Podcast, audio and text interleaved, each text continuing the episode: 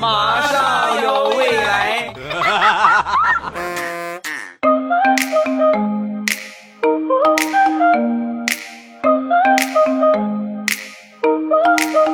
两只黄鹂鸣翠柳，未来不做单身狗。礼拜三一起来分享欢乐的笑话段子。本节目由喜马拉雅出品，我是你们世界五百强 CEO 未来欧巴。首先来分享一个有关二胎的一个段子。前两天呢，我一个同事的媳妇儿，就是看见他另一个同事啊，生了一个可漂亮的一个小姑娘啊，看见他同事家那闺女，哎呀，稀罕的不得了。他们家有一个儿子。然后当时啊，就动心了啊，准备要二胎。回到家之后啊，就和她老公商量：“老公，人家想要一个漂亮的小姑娘，我想要一个二胎。”啊，说完，当时她老公强烈反对，并且说出了两条致命的打消她生二胎的念头：一，那你看啊，我不是说白反对啊，一，生男生女，这个谁也说不准。你说想要一个闺女，哪你说想要女孩就有女孩啊？不可能的。二，就算咱们俩能生个闺女，以咱们俩的遗传基因，你看看你，那来拿个镜子，你看看你这长相，你再看看我这个长相，你认为能生出那么漂亮的小姑娘吗？啊？老公，你说的有道理，是我冲动了。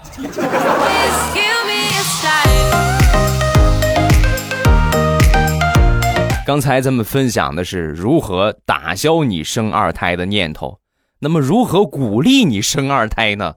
同样也有方法啊。这个在上周五的时候啊，上周五那场直播，我跟大家来分享过。就如果说政府想鼓励大家生育二胎，只需要规定今年怀上、明年出生的孩子，限量版可以属猫。对吧？瞬间可以挽救生育率下滑的颓势。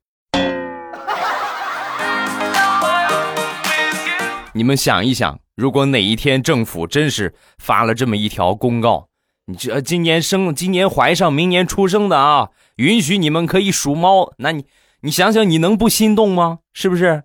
你所我估计所有人都是忍不住有这么一个想法，哎呀，不行，我非得生啊，必须得怀呀。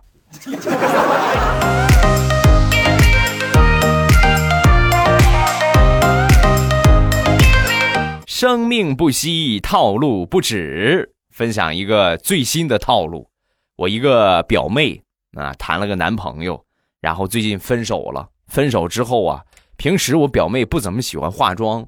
她这个前男友啊，也经常就跟她说：“你别化妆啊！我跟你说，我喜欢的就是你这种不化妆的，就喜欢天然的，就是自然的美。所以呢，每年啊，各种各样的节日，她这个前男友啊，总会送给她各种各样的翡翠原石。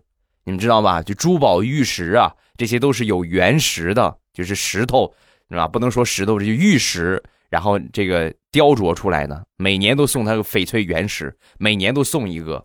然后最近呢，这不快过生日了，两个人也分手了。那这么多石头没啥用啊，是吧？找个玉器师傅打个镯子，是吧？做个什么吊坠然后就去找这个这个做玉器的师傅啊。来到那儿之后呢，师傅拿这个玉石啊，啪啪啪开了好几刀啊。开完之后啊，当时嘴一撇，姑娘，你这个。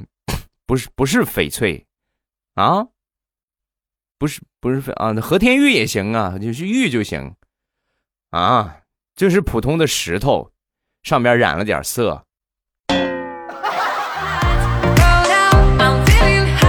你们可以想象吗？瞬间就是头顶上全都是那个神兽啊啊，奔腾呼啸而过，咯哒咯哒咯哒咯哒。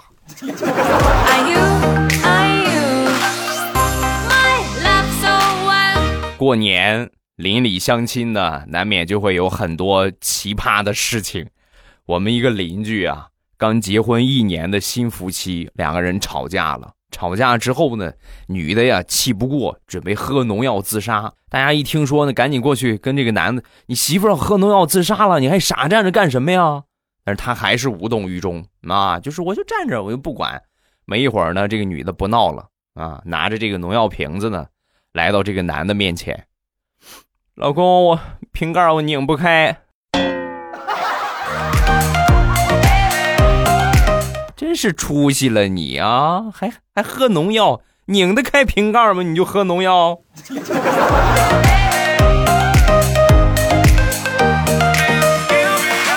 前两天和我一个好朋友两口子和他们两口子去看房子啊，进到房子里边之后，哎，这个房子不错啊，就开始念叨，哎，这个正好，这个我们两口子卧室，然后那个屋呢，闺女做卧室，然后这个屋给父母住，呃，那个角正好放狗窝啊，很满意，就当时就准备定下来，准备拍案定下来的时候啊，我弱弱的说了一句：“你们好像忘了。”你们还有个儿子呢？哎呀，你哎呀，你看真是碍事儿啊！你怎么还多了个儿子呢？真是，你要不然这房子正好，那就把那就把狗窝那个地方腾出来，我们搂着狗睡，让它睡狗窝那地方吧，也凑合着吧。这孩子是你们捡的吧？啊？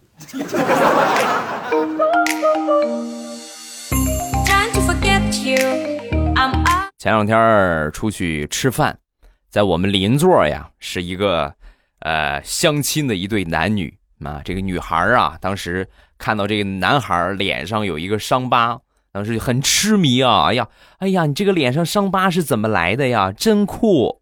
啊，说完这个男生沉默了一会儿，然后说，在我六岁那年，我爹领着我到地里边去玩玉米地。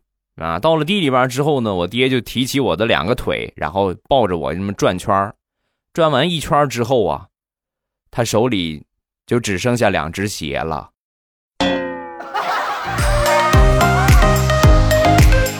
啥也不说了，心好累。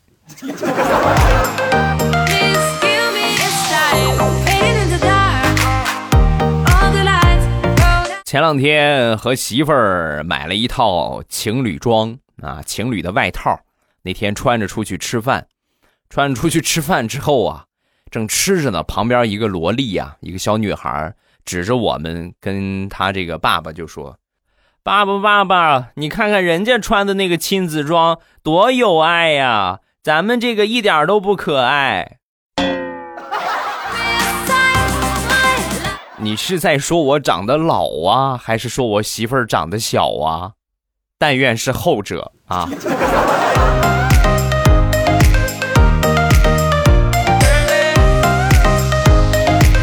吃完了饭，我们俩去逛超市。到超市之后啊，正好橘子正好是吃的时候，准备买点橘子。买的时候，我媳妇拦着我：“老公，你看，你看这，你看这，你看这橘子连个叶儿都没有，肯定不新鲜。”说完，旁边导购大姐不干了，默默的把她刚剪下的一大堆橘子的那些叶子，然后瞪了我媳妇一眼，哗，又全都撒到橘子上边了。现在这个年轻人真是琢磨不透啊！你是准备买橘子呀，你还是买叶子呀？啊？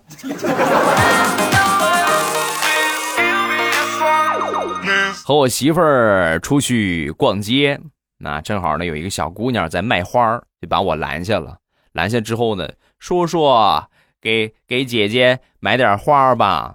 啊，也不知道他们这个辈儿怎么论的啊，好像都是这个样。你去买花的，往往见到男的就是叫叔叔，然后女孩呢就是这给姐姐。我们俩这不差辈儿了吗？啊，他一这么说呢，我不想买，然后呢，我就我就随手拍了我媳妇儿屁股一下，这是我妹妹啊，你哪有哥哥给妹妹买玫瑰的呀？是不是啊？然后正准备往前走呢，小姑娘一下把我拦住，很郑重的说：“叔叔，你可以不买，但是你为什么要骗人呢？哪有哥哥把手放到亲妹妹屁股上的？”好吧，来一朵。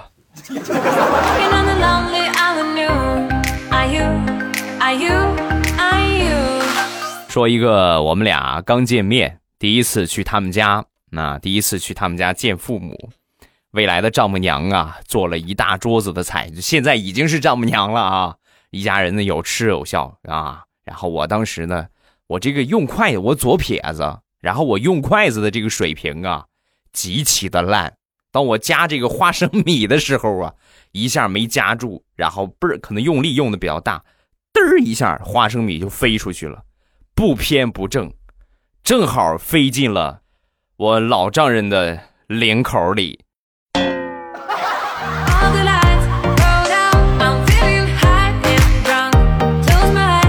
大苹果第一次去男朋友家吃饭，为了照顾形象呢，就说自己要减肥，然后吃没敢多吃，吃的很少。那你这个人是铁，饭是钢啊，一顿不吃，你不是要饿不吃，你就吃的少也饿得慌。到了晚上饿的难受，睡不着，然后呢就悄悄的出来找吃的。那刚走出门啊，好尴尬，碰见她男朋友的妈妈了，然后转身就问他。怎么啦？是不是饿了？我跟你说呀，我也在节食减肥，吃不饱太遭罪了。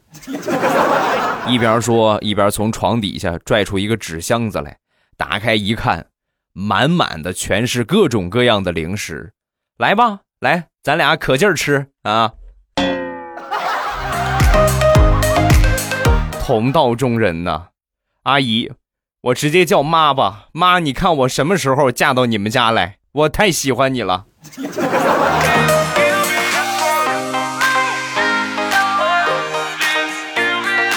上个星期，大苹果他们同学聚会，聚会结束之后，刚走出饭店，就看到一个上学的时候啊，一直就是追求他的一个男同学，直勾勾的啊，看着一个美女开着豪车从他面前经过。大苹果当时看见之后。默默的过去拍了拍他的肩膀啊，开玩笑就说：“怎么了？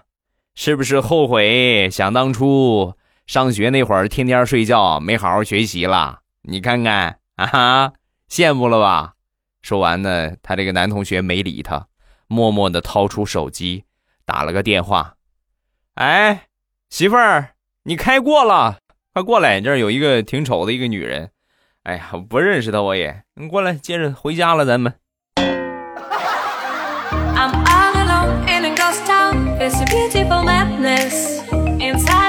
我媳妇儿是一个特别节省的女人，丈母娘亦是啊，同样也是。那天呢，和他们俩出去逛街，哎，我媳妇儿看中了一条裙子，挺贵的啊，牌子，一问价格多少钱？三千六百块钱。打完折两千八，要了亲命了，同志们啊，这么贵！但是呢，我肯定不能说贵，他就是三万六，他想买，那肯定不能给他买啊！你就这个就能能能接受啊？你就是无非就是多喝上一个月的风嘛啊，买买呗。然后就在这个时候啊，我媳妇他妈我丈母娘当时就说了，很淡定啊，哎呀，打完折两千八，算了吧。我闺女从来不穿打折的衣服，然后我们就出去了。我这个心里边啊，扑通扑通的。你这这是这算是躲过了这一劫呀，还是准备马上出去买更贵的不打折的呀？很忐忑。没一会儿呢，我们又逛到了一家店。逛到一家店之后呢，我丈母娘就问这个老板：“老板，你这个裙子打折吗？”“啊，不打，这不打折。”“好嘞，买了。”说完，很从容的从兜里掏出了五十块钱。五十两，五十两条吧，两条吧，我和我闺女一人一条，不讲价，不讲价，已经很便宜了啊，五十一条，爱买不买啊？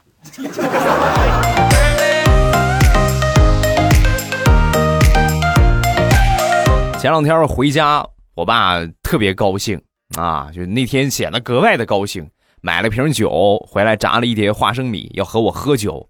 我说这是，哎呀，就是我长这么大了，从来没有搞这么隆重过，请问是有什么事情吗？我的父亲？啊，说我爸，啊，你爹呀，今天刚好满周岁，然后呢，到了退休的年纪了，从现在开始，你爸每个月可以享受一百二十块钱的养老工资了，而且他还特意补充了一句，你妈还得五年才能领。哎呀，那咱俩就快赶紧喝完了拉倒吧，悄悄的，别让我妈知道啊。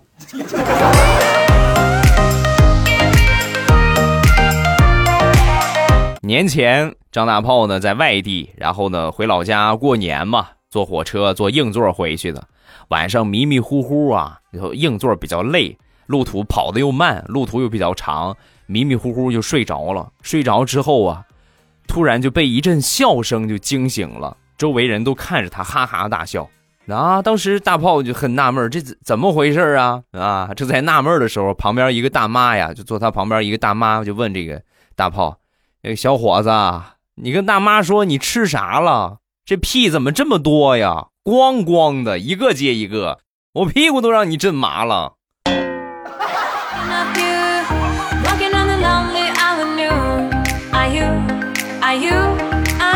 说到。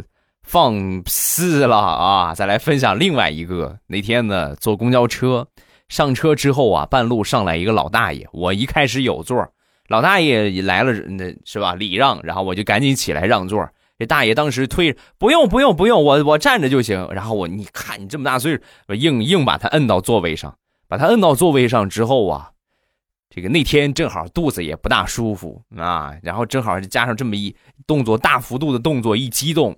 啊！把大爷一摁下，然后我站那儿没有两秒钟啊，放了一个悠长的屁啊！放完之后呢，这个大爷当时明显感觉脸色都变了，都都快憋红了，都憋了半天，就跟我说：“小伙子，我就说我站着，你看你非得让我坐下，你要是实在不想让座，你就跟我直说呀！啊，我这么大岁数了。”能经得起你这个生化武器吗？啊！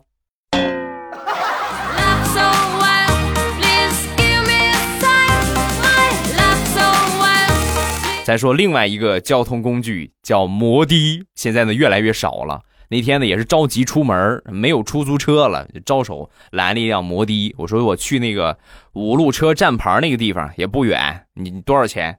说完他就说啊，那那个地方的话六块。五块去不去？五块五块五块吧，上车吧啊！然后上车之后呢，还没到那个站牌啊，距离差不多有那么个二三十米的地方，他就停下了。停下之后呢，前面还有一小段，你自己走过去吧。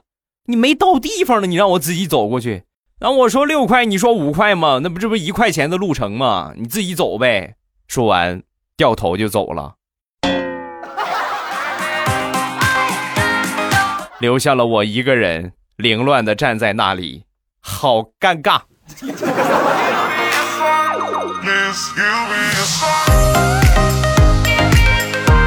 上周六和我媳妇儿出去逛街，走着走着呢，迎面走过来一个妹子。这个妹子啊，她不知道后边有小偷正偷她东西呢，就拿这个镊子啊，正从她兜里边夹东西呢，离得也。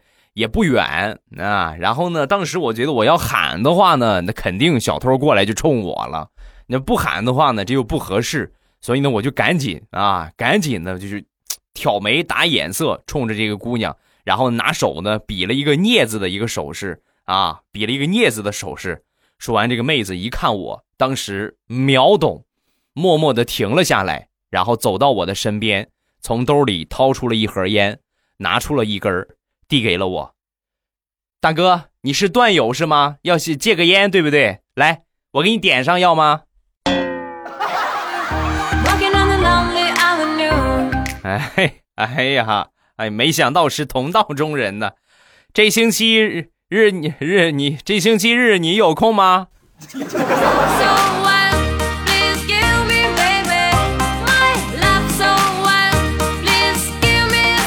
逛街正好赶上庙会，卖什么的也有啊，很多什么糖葫芦啊，各种各样的糖啊，不由得就勾起了儿时的回忆啊。看到一个卖糖葫芦的，然后我就跑过去，送我一串尝尝，送我一串，我我给你学一个王八叫。说完之后呢，这大叔抽出一串，行啊，我还没接过来呢，这个大叔拿着糖葫芦冲着我脑袋啪啪啪打了好几下，吃完是不是还想学着我叫？卖糖葫芦是不是？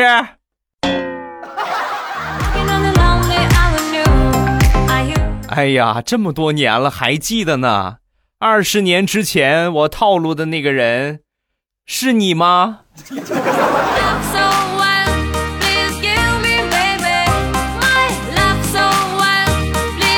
以前我们家养狗，然后呢，我专门给这个狗啊买了一个窝，可稀罕这狗了。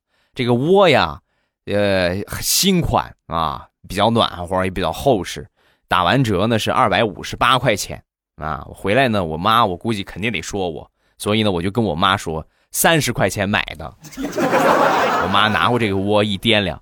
真是棒啊，儿子，难得火眼金睛一回，这个买的值。那他是很开心啊。然后万万没想到啊，我妈在收拾这个狗窝这个包装箱的时候啊，卖家特别周到的放了一张出货单在里边。我妈拿出这个出货单一看，价格，这么说吧，我差点没让我妈踢死。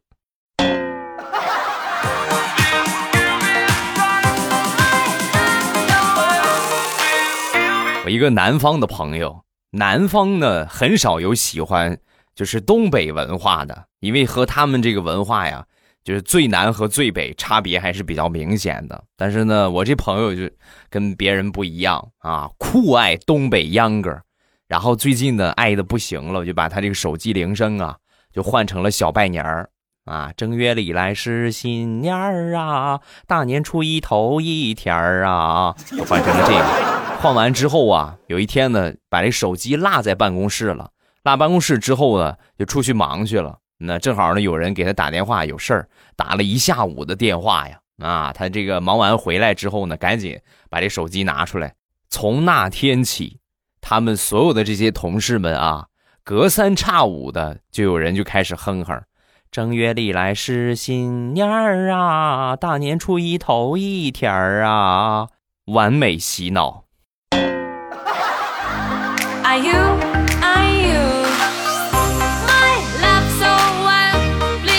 分享一个过年过完年回来的一个糗事儿啊！回到家之后呢，冬天嘛，温度比较低，回来一看，水管冻住了，冻住了，那赶紧解冻吧。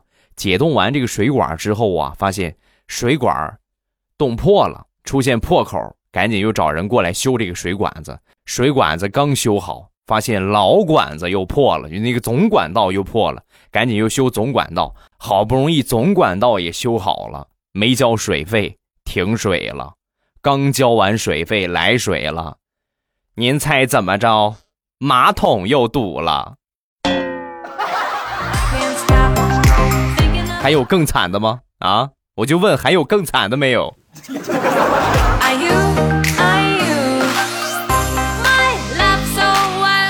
好了，欢乐的笑话咱们分享完了。各位喜欢未来的节目，不要忘了添加一下我的微博和微信。